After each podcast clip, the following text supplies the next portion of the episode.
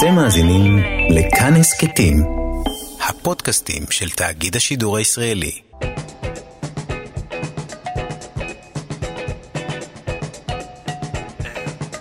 רק שאלה. רק שאלה, עם אבי שמאי. שלום לכם, אנחנו רק שאלה בכאן תרבות, 104.9 ו-105.3 FM, וגם באתר האינטרנט של כאן וביישומון החינמי והמשובח שלנו. תודה רבה שבאתם. אתמול, אחרי uh, ציפייה והתרגשות רבה, שודר הפרק הראשון בסדרה 84 בכאן 11. החל מהיום, בכל יום שני לאחר שידור הפרק בטלוויזיה, נארח פה, ב"רק שאלה בכאן תרבות", מומחים שישיבו על שאלותיכם. אה, אותן אתם מוזמנים כמובן, כרגיל, לשלוח באמצעות מסרון למספר 055-966-3992.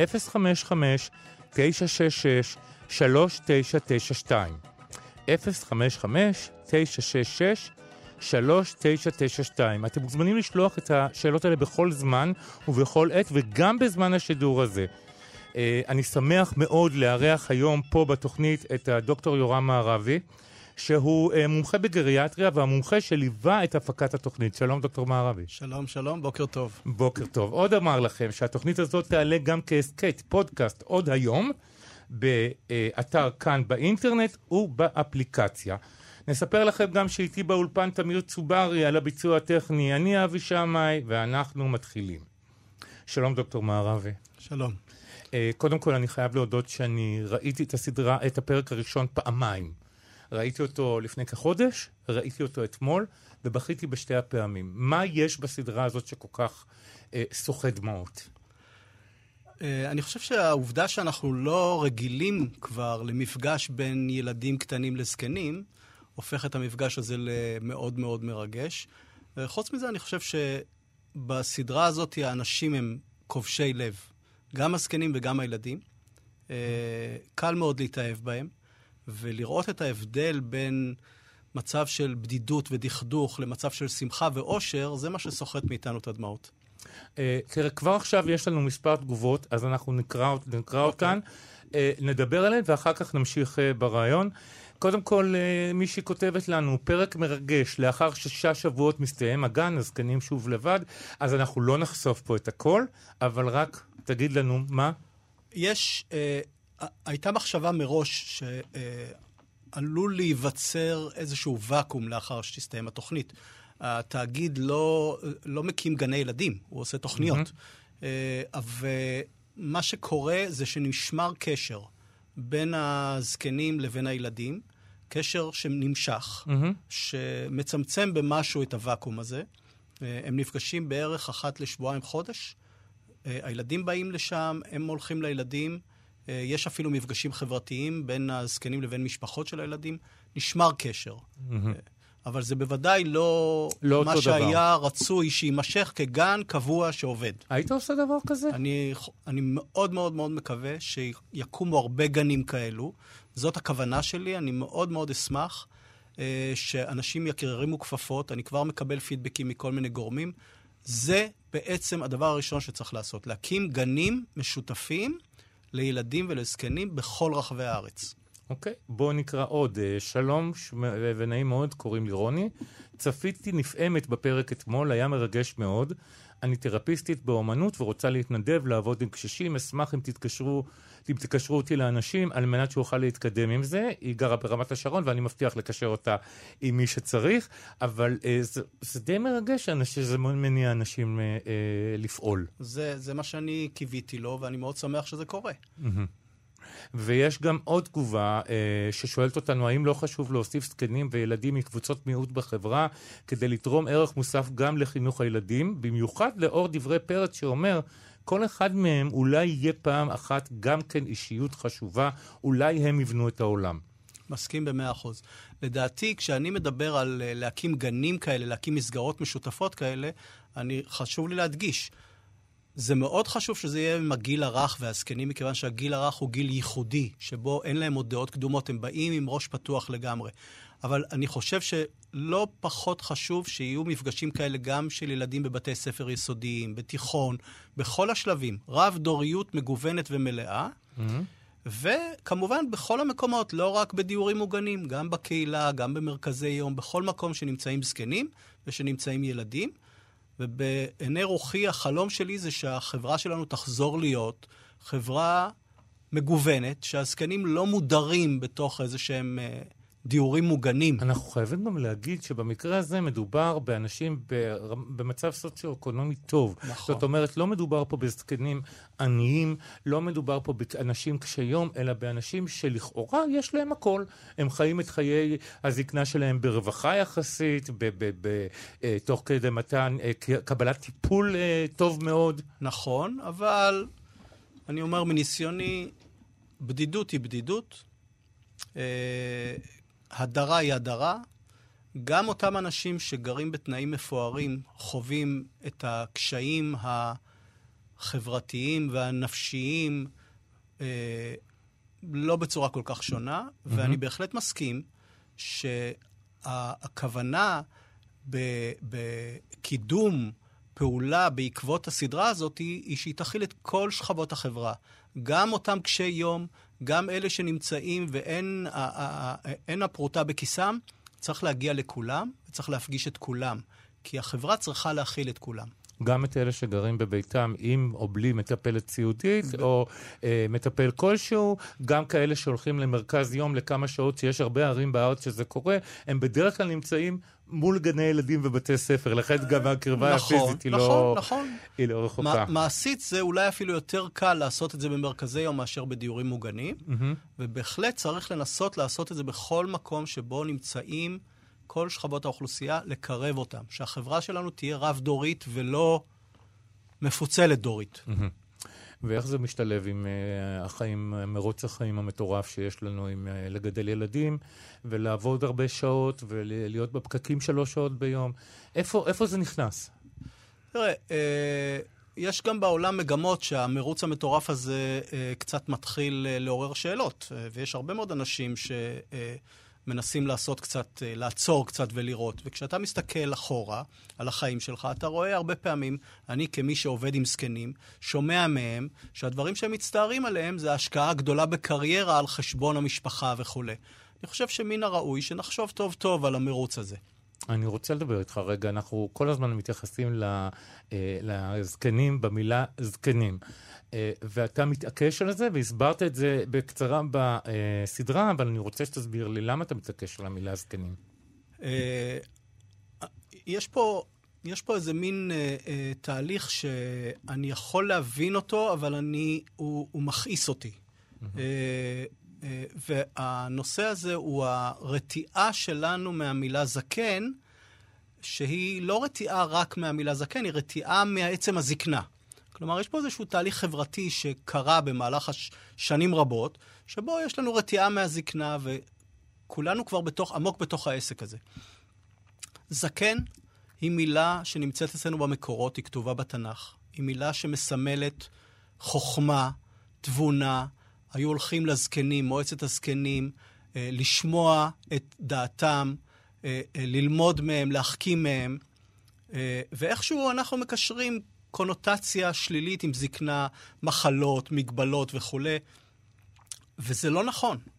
אה, אולי בגלל ה... שאנחנו פוחדים להיות זקנים כן? כן, זה, זה הבעיה של התהליך החברתי שאנחנו עברנו, שבו הרבה מאוד דברים השתנו. זה הכל מהמהפכה התעשייתית, שבהם אנחנו התרחקנו מהזקנים, אנחנו סוגדים לנעורים, לא רוצים להזדקן, לא רוצים למות, אה, אבל בהיסטוריה שלנו, המילה זקן הייתה חלק מתרבות שבהם לזקן היה מעמד מרכזי וחשוב.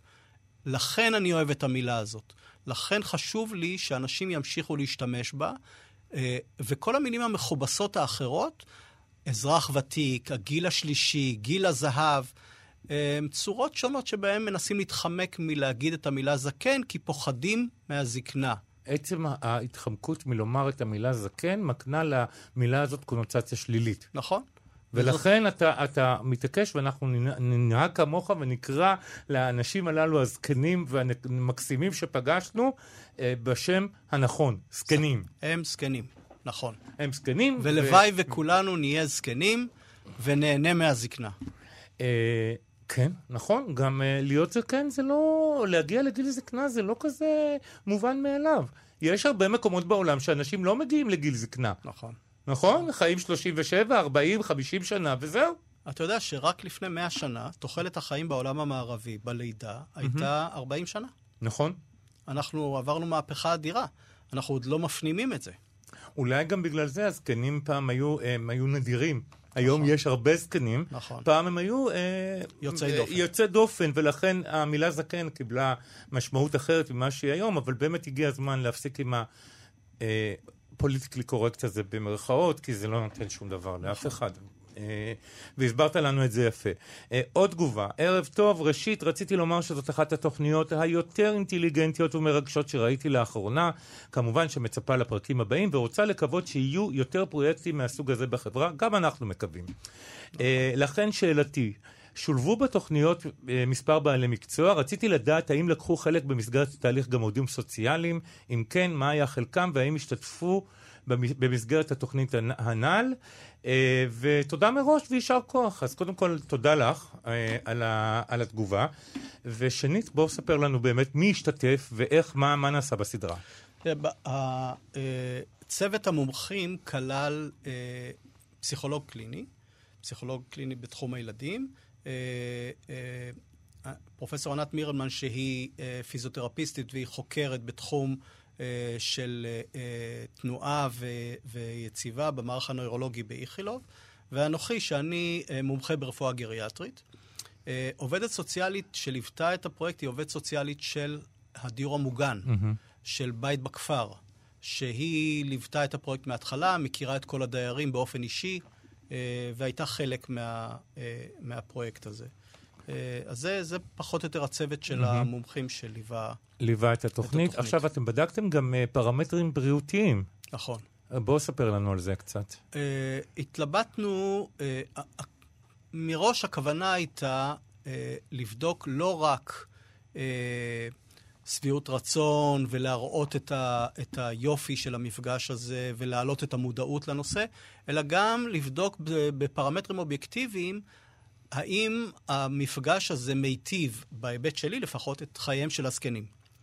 ובחרנו במדדים שהם מדדים מקובלים בעולם, אה, כמשקפים איכות חיים ובריאות של זקנים. בשלושה תחומים עיקריים. אחד, בתחום התנועה היציבה, מדדנו מהירות הליכה. אה, מדדנו גם את הפעילות שלהם במהלך היום על ידי אה, אה, מדבקות מיוחדות.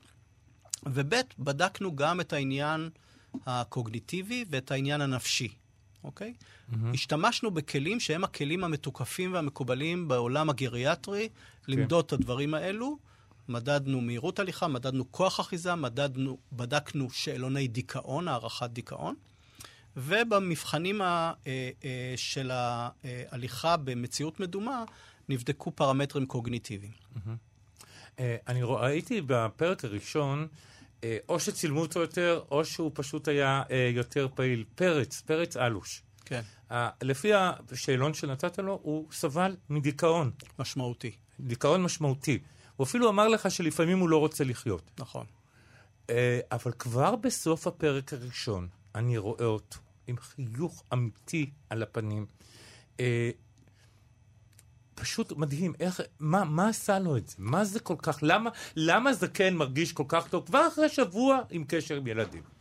אה, אני חושב שכדי להבין את זה, אנחנו צריכים לשאול את עצמנו איך זה יכול להיות שהוא לא, לא חווה את זה על בסיס יומיומי. איך הגענו למצב שבו אנחנו מאפשרים לזקנים האלה להיות מודרים ולהיות רחוקים מאיתנו? איך אנחנו מרשים לעצמנו לעשות את זה לאותם אנשים שהקימו לנו את המדינה, סללו לנו את הדרך, אה, הביאו אותנו לעולם, ואנחנו במרוץ המטורף שלנו מזניחים אותם ושוכחים אותם בצד.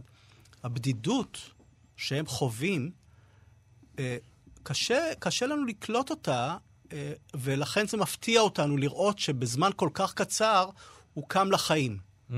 אבל צריך להבין שזה פשוט בא על רקע של הדרה ושל חוסר חשיפה לאותם ילדים. ופתאום, בסך הכל זמן קצר, שבוע של מספר כן, ימים, אבל נכון. במספר הימים האלה זה מנע זה זריקה מתומצתת של אהבה וחיבוק ותשומת לב שהיא כל כך חסרה להם. זה, זה פשוט משהו שכמותית אפשר לתרגם את זה לשנים של תשומת לב שהיו מפוזרים לפני כן, ופתאום הוא מקבל את זה מספר ימים, לכן אתה יכול להבין את, ה, את התמורה הדרמטית שהוא עבר. גם הניגוד בין שיחת הטלפון עם uh, הבן, לדעתי, לבין uh, הפתיחות שלו אחר כך, הוא ממש, היא ממש uh, בולטת לעין. איך זה יכול להיות? כי... למה? למה אנחנו כל כך לא יכולים להכיל את הזקנה של ההורים שלנו? א', אנחנו בתוך התהליך החברתי הזה שאמרתי, של הפחד מהזקנה, של ההתרחקות הזאת, ולכן גם קשה לנו להכיל את זה. אני חושב שזה לא, אנחנו לא נוכל לתקן את זה ביום אחד. אנחנו צריכים לעשות הרבה מאוד דברים כדי שהחברה שלנו תהיה חברה יותר מכילה ופחות גילנית. Mm-hmm. לכן אני באמת, אני מאמין מאוד בחינוך. ראינו פה ילדים בגיל הרך, בני ארבע, שהם עוד בשלב שבו הם לומדים להכיר את העולם. וכשהם רואים זקנים בגיל ארבע, הם ידעו להעריך זקנים כל החיים. Mm-hmm. אבל גם בגילאים יותר מבוגרים, אני חושב שמן הראוי שנשקיע בחינוך. אני מאוד מאוד מקווה שמשרד החינוך, למשל, יצטרף למאמצים האלה כדי להכניס תכנים בתוך מערכת החינוך, גם מהגיל הרך, אבל גם הלאה. מה זה זקנה? מה המשמעות של זקנה? לאן הולך העולם? איך אנחנו, איך אותם ילדים, כשהם יהיו גדולים, יראו אנשים זקנים? חינוך יכול לשנות את החברה, כדי שנגיע למצב שכשהבן מתקשר לאבא שלו, יש לו קצת יותר סבלנות להקשיב, כי הוא מבין יותר טוב את הקשיים שעוברים עליו. אני הרגשתי כאילו שפרץ רוצה לספר לו על היום הראשון עם הילדים, ובאיזשהו מקום הוא נמנע מזה ואומר, להתראות, ביי, אה, כאילו הוא, הוא חש את זה, גם אם הוא לא קורא לזה, הוא לא אומר את זה במילים, הוא מרגיש את זה. בוודאי, אי אפשר שלא להרגיש את זה. אתה רואה את הריחוק כבר באמצע השיחה או בתחילתה. נכון. רק שאלה, עם אבי שמאי. אה, כן, מה יהיה כשאני אהיה זקן? באמת, מה נהיה כשאנחנו נהיה זקנים? בני כמה נהיה? אתה יודע, יש בעיה, אה, מדי פעם אני עוצר את עצמי כאיש מקצוע שמתמצא בזה ותוהה על ההגדרה של זקן, ההגדרה של זקנה. אנחנו משתמשים בגיל כרונולוגי, שהוא נכון. מדד מאוד גרוע לזקנה. אתה יודע שככל שאנחנו מזדקנים, אנחנו הופכים להיות שונים יותר אחד מהשני. יש לי חבר, גריאטר אירי, דזמונד אוניל, שאני כל הזמן מצטט אותו, למרות שהוא אומר שזה לא משפט מקורי שלו, הוא אומר, We are born copies and die originals. זאת אומרת... אולי בגלל שאנחנו לא פוחדים כבר, אנחנו משילים מעצמנו את כל הפחדים מהמוסכמות החברתיות ומרשים לעצמנו להיות אנחנו? אבל גם, אתה יודע, התהליך ההזדקנות הוא תהליך נורא אינדיבידואלי, זה נורא מורכב, אני לא אסביר את זה פה ברדיו, אבל אתה שם לב, כשאתה מסתכל מסביב, אתה רואה אנשים בני 90, שאחד מהם מוגבל ומרותק לכיסא גלגלים ומשתמש במטפל, ואחר ממשיך לצאת ולהסתובב וללכת להרצאות ולומד באוניברסיטה. השונות הזאת לא כל כך קיימת בגיל 40 או 30. Mm-hmm. היא הולכת וגדלה ככל שאנחנו מזדקנים. מה שאנחנו יודעים היום זה שכשאתה ואני נזדקן, אנחנו נזדקן טוב יותר מההורים שלנו. הזקנה הולכת ומשתפרת. וחשוב לי מאוד שאנשים יבינו את זה, כי אנחנו צופים, כמובן שהתוחלת חיים עולה ויש יותר ויותר זקנים ויש יותר בעיות עם הזקנה, אין ספק. ויהיו יותר אנשים שזקוקים לטיפול ולסיוע. אבל יהיו גם הרבה יותר אנשים שיהיו עצמאיים ומתפקדים וצלולים, והזקנה הולכת ומשתפרת. זאת אומרת, יש מקום משמעותי לאופטימיות בחיים שלנו. אנחנו רק צריכים לדאוג שיהיה להם נעים לחיות, שהחברה תכבד אותם, תכיל אותם, שיהיה תשתיות ראויות וכולי. לא, לא בכל החברות אה, זה קורה, שזה, זאת אומרת היום אולי קצת יותר, אבל אה, בחברה הערבית, דיברנו על זה בשיחה מקדימה, פחות מקובל אה, לשים את ההורים בדיור מוגן, אלא בדרך כלל הזקן נשאר בחברת בני המשפחה. וגם בסין לדוגמה, שנים רבות זה היה היום בעקבות המעבר של הצעירים לערים, הם באמת משאירים את הזקנים שלהם מאחור בכפרים. אה, אפשר למנוע את זה? אפשר להחזיר את הגלגל אחורה? Uh, תראה, זה תהליכים שמאוד קשה לשנות אותם. זה לוקח זמן, אבל אני חושב שזה כן אפשרי. עצם העובדה שאתה uh, רואה את זה בתרבויות שונות, זה אומר שזה דבר שהוא ניתן, ל, ל, להשפעה, כי הוא תרבותי. החברה הערבית עוברת uh, תהליך uh, הת, מעבר לחברה מערבית. אנחנו רואים את זה גם אצל החברה המערבית. בחברה המערבית יש יותר ויותר צעירים שעוזבים את הכפרים, עוברים לערים, מחפשים עבודה, והזקנים כבר פחות ופחות גרים עם הילדים שלהם. אנחנו שומעים את זה מ- מהאנשים במגזר הערבי, ולהם זה כואב יותר מאשר לנו, כי אנחנו כבר הפנמנו את זה והתרגלנו לזה. Uh, התהליכים האלה, אתה רואה, למשל, עולים מחבר העמים לשעבר, כן. אה, אצלם זה בתרבות מקובל שלא הסבא והסבתא נשארים איתך בבית. זה דבר שאני רואה הרבה. שאנשים זקנים חיים בקרב יוצאי ברית המועצות, שחיים עם המשפחה בבית. זה מאוד מאוד אה, אה, מקובל וזה שם. עניין תרבותי או ש... אני חשבתי תמיד שזה ב- עניינים כלכליים, מפני שהם באו זקנים, והם לא יכולים אולי להיות עצמאים אה, אה, מבחינה כלכלית ולגור בבית שמשלהם, אז הם גרים עם הילדים. זה קורה גם ברוסיה? אה, כן, כן. אוקיי. ואני אני חושב שזה יותר עניין תרבותי מעניין כלכלי. כמובן שיש הרבה גורמים, אבל אני חושב שזה יותר עניין תרבותי מעניין כלכלי, ואני חושב שהיה ראוי שאנחנו ננסה אה, אה, לאפשר לזקנים להישאר כמה שיותר קרובים למשפחות שלהם, גם בחברה שלנו. אני חושב שזה אפשרי. אני חושב שבתכנון נכון ובבנייה נכונה של שכונות ושל ערים בצורה שתאפשר ופיתוח שירותים, יאפשרו לזקנים להישאר בסביבה הטבעית שלהם, להישאר חשופים גם לגילאים שונים. החברה תהיה הרבה יותר תקינה ומכילה ובריאה, מכיוון שאנחנו צריכים לחשוב על זה. כולנו נזדקן. כולנו נגיע לגיל זקנה. מה אנחנו מצפים? אנחנו רוצים להזדקן טוב, אז בואו נחשוב על זה כבר ונאפשר את זה. אוקיי, אה, יש לנו פה אה, שאלה ממאזין או מאזינה שכותב כך: הזקנים שמתגוררים בדיור מוגן מרגישים פחות את הבדידות כי יש להם חוגים והרצאות וכולי. מי שגר לבד בבית הרבה יותר בודד. איך אפשר להתמודד עם הבעיה הזאת? אז זה... קודם כל, אני, אני חייב להגיב פה שבדידות היא עניין סובייקטיבי, אוקיי? כמו עוני, זה עניין סובייקטיבי. יש לנו, אנחנו טועים למדוד את זה אובייקטיבית. יש שאלונים. כמה פעמים בשבוע אתה פוגש את בני המשפחה שלך? כמה פעמים בשבוע אתה מנהל שיחות טלפון? זה כאילו מדד לב- לבדידות. יש מדדים אחרים לבדידות. האם אתה מרגיש שאתה פוגש אותם מספיק לתפיסתך? וכשאתה בודק את הסובייקטיבי, אתה רואה שאין כל כך קורולציה בין הסובייקטיבי לאובייקטיבי. כמו בעוני, אתה יכול לשאול את נוחי דנקנר היום, והוא יגיד לך שהוא מרגיש נורא כי הוא לא גומר את החודש. הכל יחסי. ואתה תלך לאחד שחי על קצבת זקנה ויגיד שטוב לו, יש לו את כל מה שהוא צריך. הבדידות הסובייקטיבית היא הקובעת, ולצערי הרב, אני ראיתי ונתקלתי גם בדיור המוגן בלא מעט מקרים של אנשים שהם בודדים. שהם בודדים. אתה יודע, אנחנו, אה, אה, מחקר שקיימנו בירושלים, מחקר הזקנה הירושלמי, בדקנו את ההבדל הזה בין אובייקטיבי לסובייקטיבי, ומצאנו שהרבה פעמים יש הפתעות, אנשים שגרים לבדם בבית, אבל יש להם שכנה אחת טובה או חברה אחת טובה, מרגישים פחות בודדים מאשר אנשים שמוקפים במשפחה, אבל הם מצפים ליותר. אז זה לעניין הזה של הבדידות. אין ספק שיש הרבה מאוד אנשים במדינת ישראל, נכון להיום, שהם מרותקי בית, שהם חווים בדידות על בסיס יומיומי קבוע, וזה אתגר לנו, לחברה, לנסות לתקן את זה. אה, יש, זה מאוד מאוד מורכב, מכיוון שנעשים הרבה מאוד ניסיונות. קודם כל מנסים טכנולוגיות, אוקיי? סקייפ, להיפגש וכולי. עוד הר- ראינו את זה בסדרה. בדיוק. יש הרבה מחקרים שמראים שזה לא תחליף ראוי. נכון. שצריך את המגע האנושי הזה. יש עמותות של מתנדבים שבאים ונכנסים. זו סוגיה, לדעתי, אחד האתגרים הגדולים ביותר שהחברה שלנו צריכה להתמודד איתה.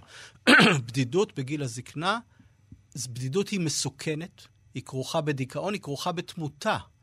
והחברה תרוויח מכך שהיא תצמצם אותה.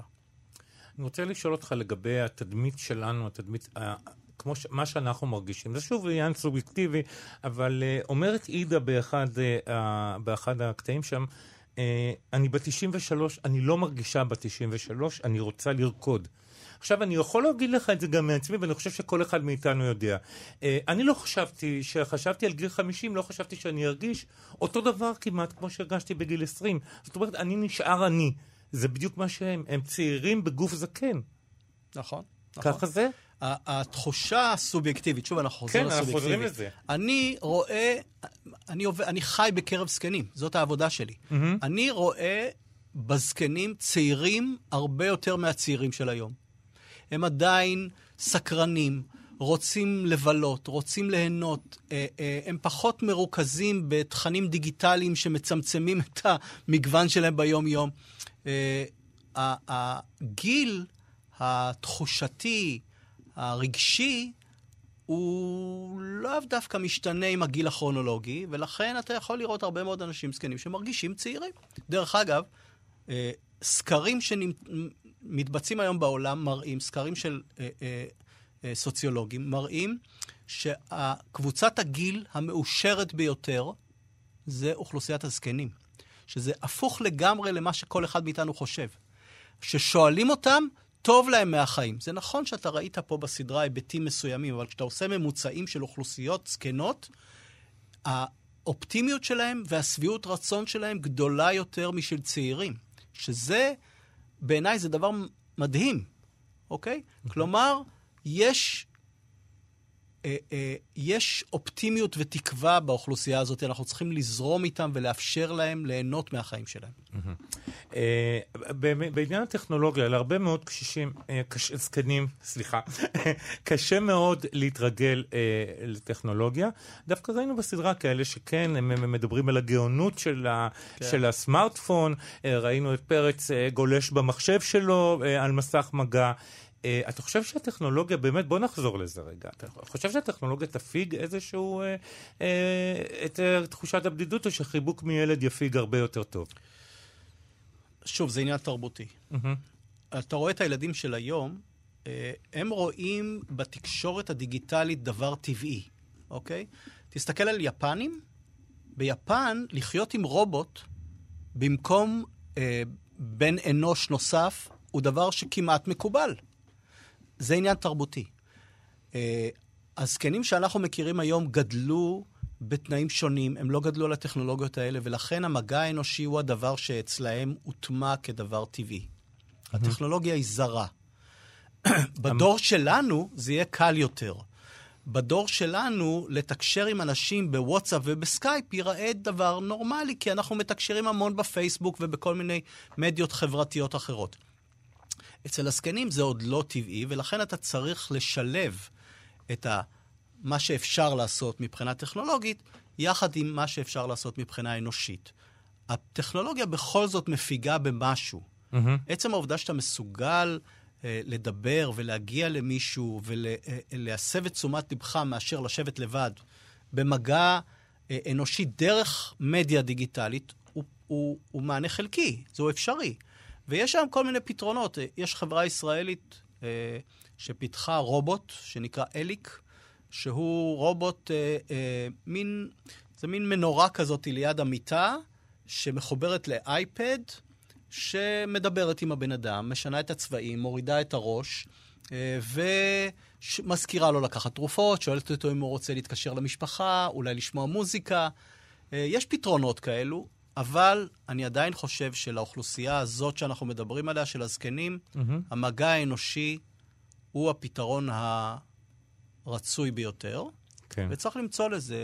וזה חייב להיות בן משפחה? אני לא חושב, אני לא חושב. אני חושב שברגע שאתה נקשר למישהו, אה, זה יכול להיות גם מישהו שהוא בתחילה זר, אבל כשאתה נקשר אליו, זה יכול להיות קשר מאוד משמעותי. זה לא חייב להיות בן משפחה.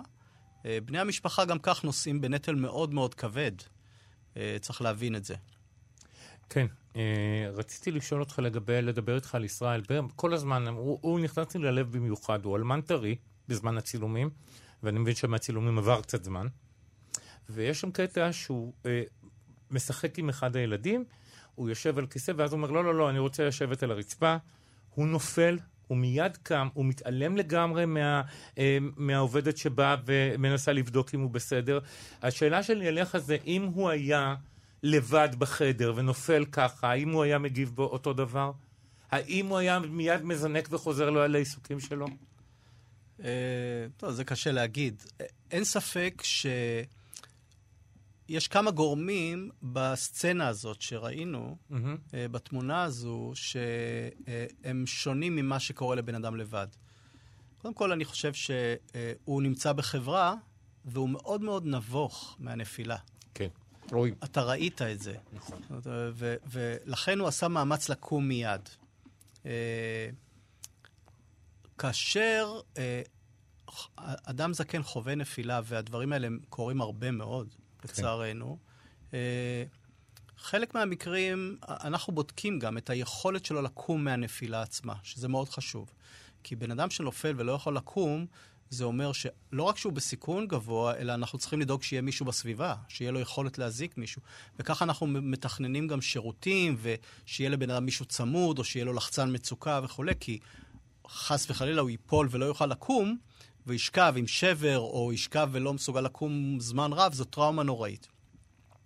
Uh, עדיין היכולת להוציא מעצמך את התעצומות ואת הכוחות לקום, uh, קשורה גם לא, לאינטראקציה החברתית שלך.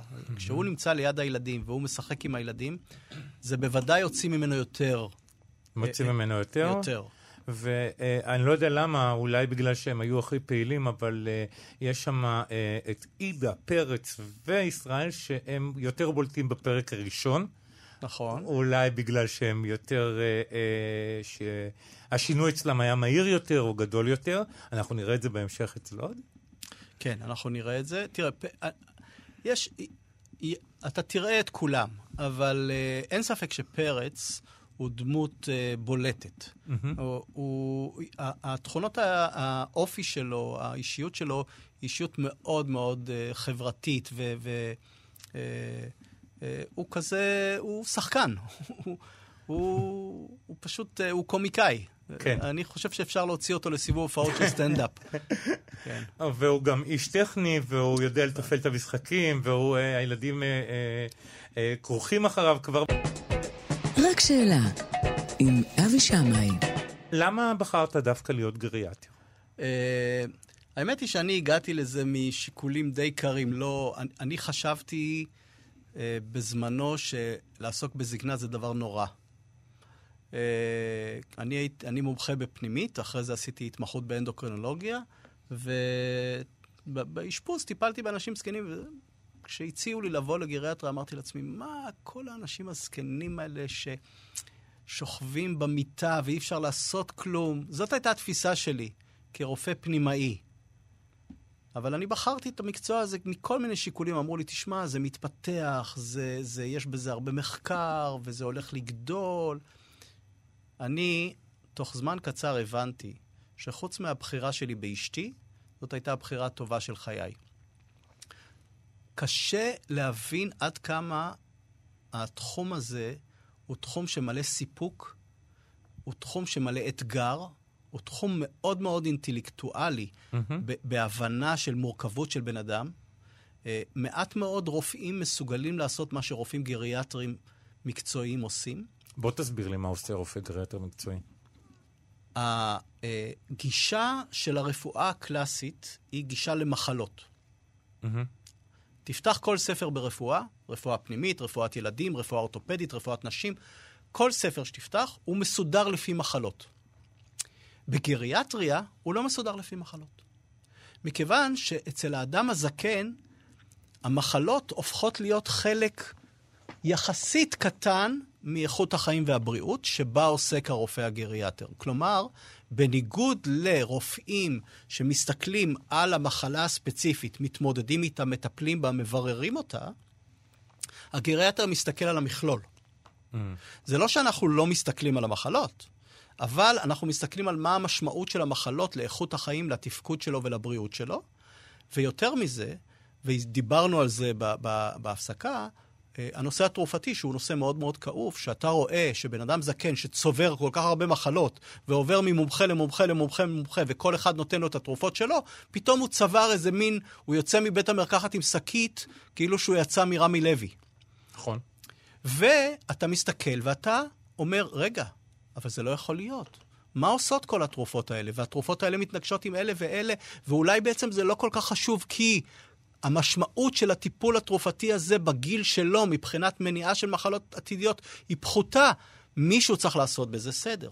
זה עוד תכונה שגריאטר רוכש. זאת אומרת שאתה, אה, יכול להיות שאתה עושה סוג של סדר עדיפויות במה אתה מטפל ובמה לא, או במה, על מה, על איזה אה, נושאים אתה פשוט מוותר, כאילו, על המניעה שלהם, כי אתה אומר, אה, פחות חשוב לי מה יקרה בעוד 15 שנה, אני רוצה לתת לו איכות חיים טובה עכשיו. זה דוגמה מצוינת לאחד מההגדרות של התפקיד של הגריאטר. כלומר, הגריאטר תפקידו להסתכל על האדם הזקן, לא רק בהיבט של המחלות, אלא גם בהיבט של הסביבה, של התפקוד, של איכות החיים, ולתעדף את הדברים הטובים ביותר שאפשר לשפר את החיים שלו, גם אם זה על חשבון טיפול במחלה זו או אחרת.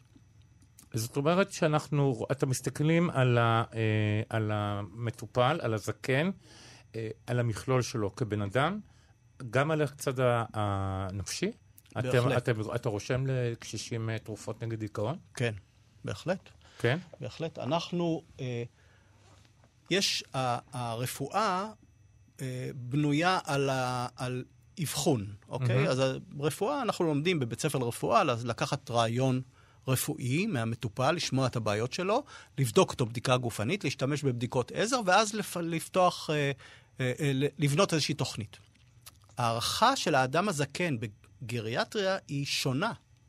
היא כוללת בתוכה הערכה של תפקוד, הערכה של קוגניציה, של חשיבה, הערכה נפשית, הערכה של מצבו הכלכלי, הערכה של החברה והסביבה שלו. כלומר, אתה באמת מכיל את הכל, דבר שבדרך כלל לא עושים ברפואה קונבנציונלית. Mm-hmm. ואז, בהתאם להערכה הכוללת הזאת, אתה קובע איזושהי תוכנית טיפולית, שלפעמים כוללת לשלוח את הבן אדם הזה למרכז יום, שזה לא תרופה. לדאוג שיגיעו אליו הביתה לעזרה, שזה לא תרופה. כלומר, ההתייחסות היא הרבה הרבה הרבה יותר אולי זו הוליסטית. תרופה, אולי זו תרופה במובן הרחב של המילה, תרופה... אה, במובן של ריפוי, נכון, של נכון. לא תרופה כימית, אבל זה בהחלט נכון. תרופה לנפש ותרופה ל, ל, ל, ל, לעצמיות של האדם, להרגשת הערך שלו והחשיבות שלו, ואנחנו רואים את זה בסדרה כל הזמן. זה בולט מאוד מאוד בפרק הראשון. מה שגם בולט זה הילדים. איזה רווח אתה רואה לילדים מ, אה, מ, אה, מהפעילות הזאת? תראה, אני כל הזמן חוזר ואומר שאני מאוד מוטרד מהכיוון שאליו החברה שלנו הולכת, שבו הזקנים והילדים מתרחקים יותר ויותר אחד מהשני. זה מה שאני רואה. המפגש הזה, להביא ילדים לראות זקנים, החשיבות שלו היא אדירה, אבל אני לא חושב שהיא מסת... מסתכמת במה שאנחנו רואים בתוכנית. הילדים האלו יגדלו להיות אנשים שונים בזכות המפגשים האלו. צריך להבין את ההשפעה על הנפש הצעירה וה, והבתולית הזו, mm-hmm. מבחינת ההבנה שהזקנה היא חלק נורמלי מהחיים. את זה אנחנו, אני חושב, נראה אצל הילדים האלה אם אנחנו נבוא אליהם בעוד 20 שנה. Mm-hmm. זו הגדולה של ההשפעה של המפגש הזה עם הזקנים. את זה אני מאוד מאוד מעריך בתוכנית הזאת, ואת זה אני מאוד הייתי רוצה שנראה בעוד דברים. האמת שראינו שם שני, שני ילדים, או אחד, אחד הילדים שאלו אותו, אתה גם תהיה זקן פעם? והוא היה מודע לגמרי לזה שהוא גם יהיה זקן.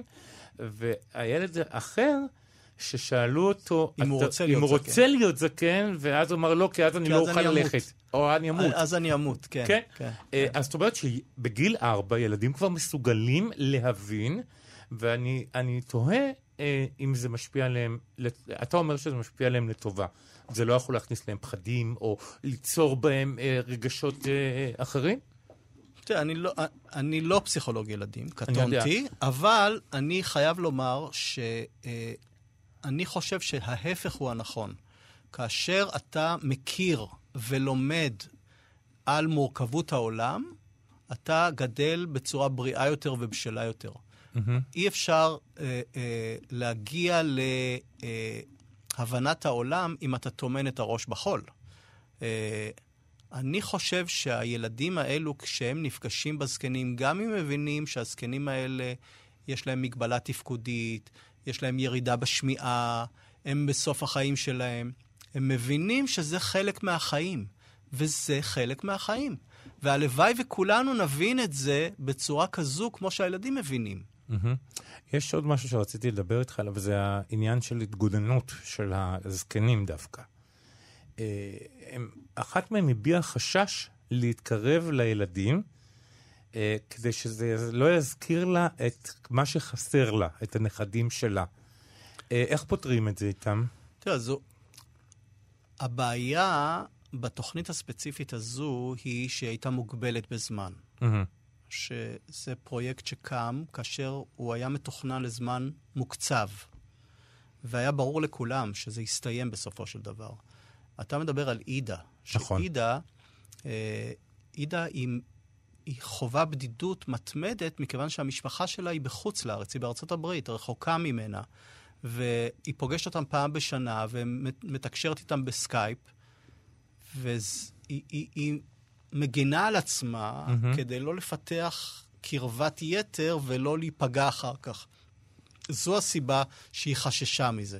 אבל היא, היא, היא, היא זורמת בסוף. היא זורמת די, כבר בהתחלה. כן, אה, זה אה, סוף הפרק. אי. אפשר, אי אפשר ל, ל, להשתמש במנגנוני ההגנה האלה בלי סוף כשיש לך כאלה ילדים כובשים.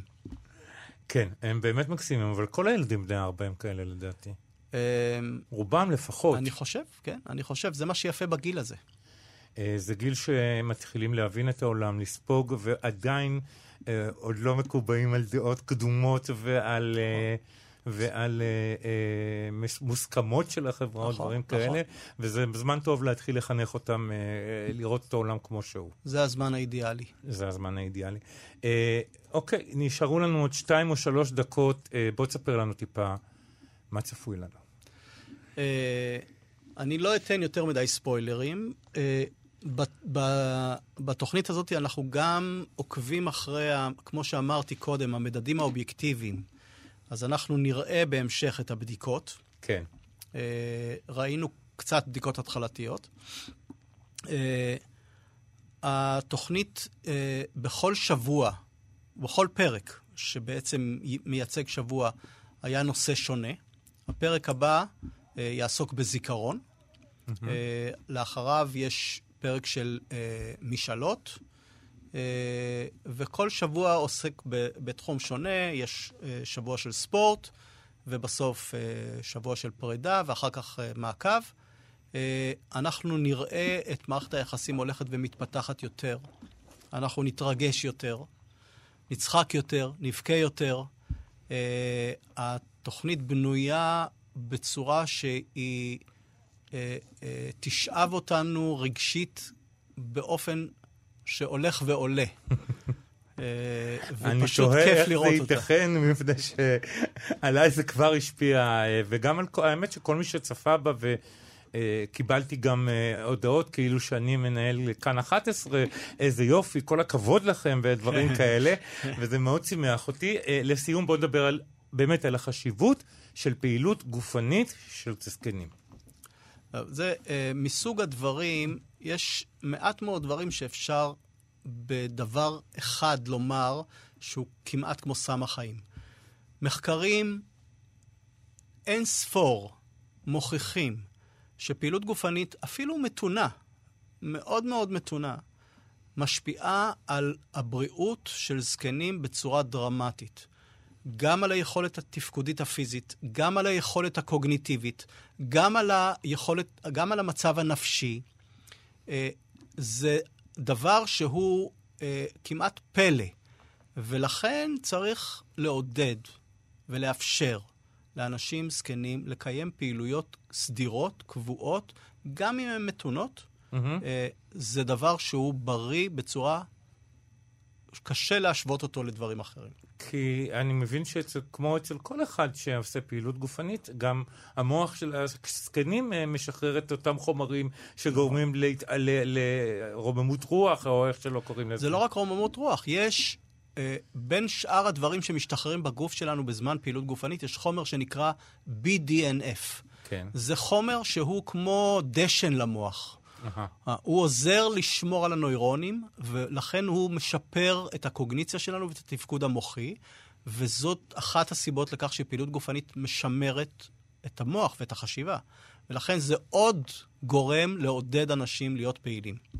אוקיי, אה, דוקטור מערבי, אתה תהיה איתנו פה, קודם כל תודה רבה לך שבאת, אני יודע שאתה מאוד מאוד עסוק, ולכן אתה תהיה איתנו עוד פעמיים, ב-28 בנובמבר ובחמישה בדצמבר לדעתי, זה מה שקבענו, אה, ואנחנו מאוד מאוד נשמח אה, לשמוע את זה. אני רוצה להודות לכולכם. אה, שהאזנתם לנו, אתם מוזמנים להמשיך ולראות את הסדרה בכאן 11 בכל יום ראשון בשעה תשע ורבע. מיד אחרינו יהיו פה יובל אביבי ומאיה סלע עם מה שכרוך, מגזין הספרות היומי של ישראל. אה, תודה רבה לתמיר צוברי על הביצוע הטכני. ולכם המאזינים שוב, תודה רבה. אה, אני אבי שמי ואני אהיה פה גם מחר. להתראות. אתם מאזינים לכאן הסכתים,